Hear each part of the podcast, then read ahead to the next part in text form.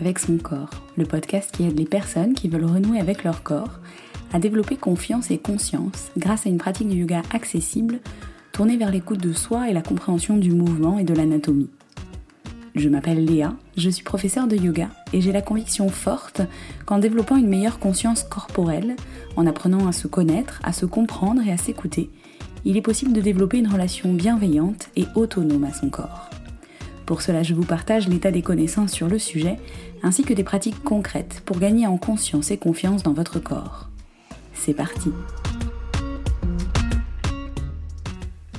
Bienvenue dans cette partie pratique de l'épisode 4 de Bien avec son corps.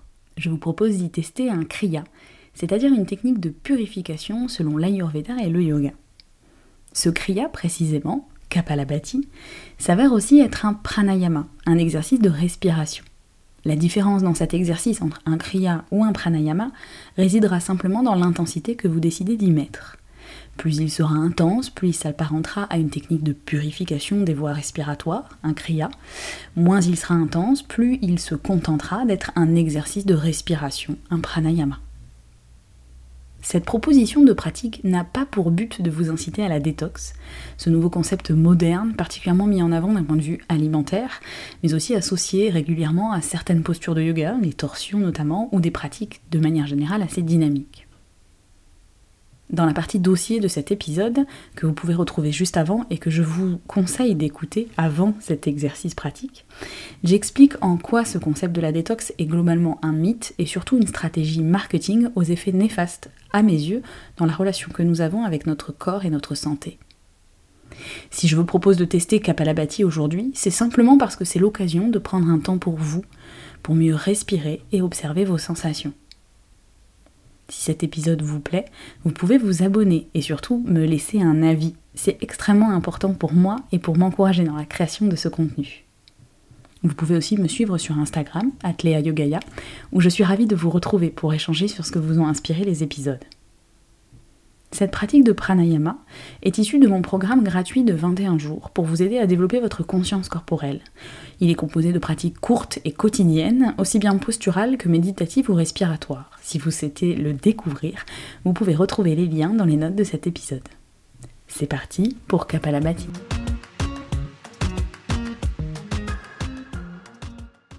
Attention, cette respiration comporte des contre-indications médicales.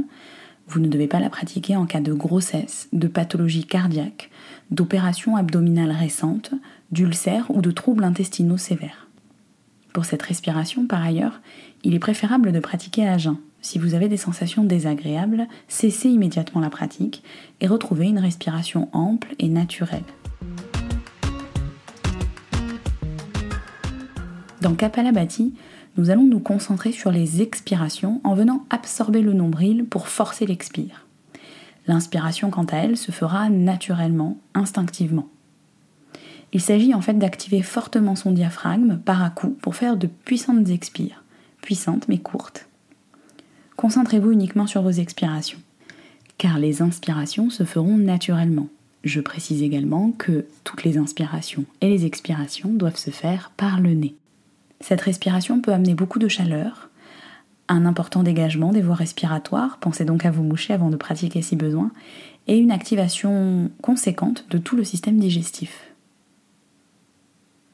Comme toujours, prenez le temps de vous installer, le dos bien droit, assis, assise, au sol, sur un support ou sur une chaise. La poitrine ouverte, les bras relâchés le long du corps ou, si vous pratiquez cette respiration pour la première fois, les mains sur le ventre pour ressentir les contractions du diaphragme à mettre en place pour bien expirer.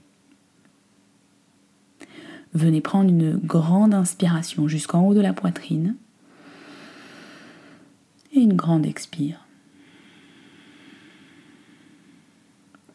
Puis inspirez, toujours par le nez, aux trois quarts plein. Et on démarre ensemble à mon rythme.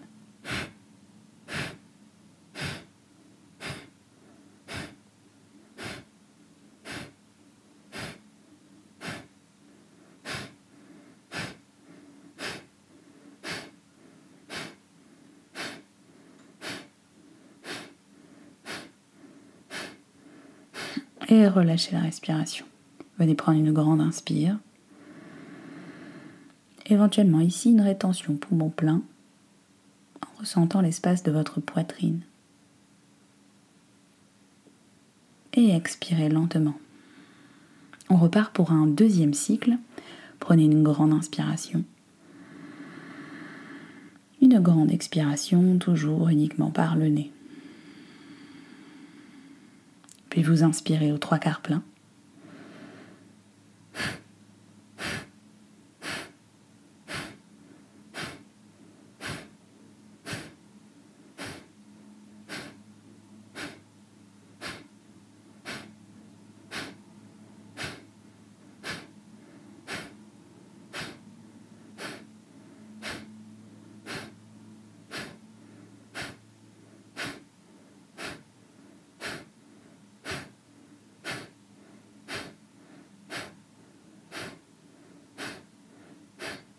Et vous relâchez. Une grande inspiration par le nez jusqu'en haut de la poitrine. Et peut-être une rétention poumon plein si c'est OK pour vous. En venant ressentir tout ce qui se passe au niveau de l'espace situé à la poitrine. Expirez lentement.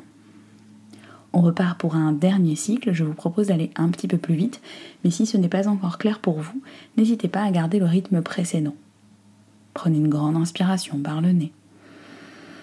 Une grande expire, toujours par le nez. Puis inspirez trois quarts pleins.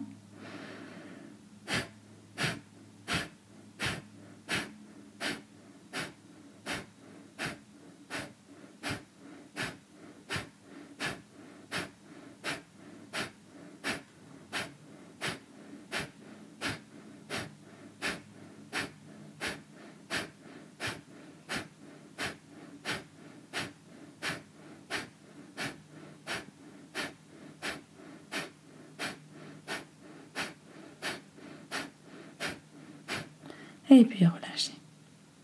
Dernière grande inspiration. Dernière éventuelle, optionnelle rétention de souffle à poumon plein. Avant d'expirer lentement. Ici, venez reprendre conscience de votre respiration naturelle.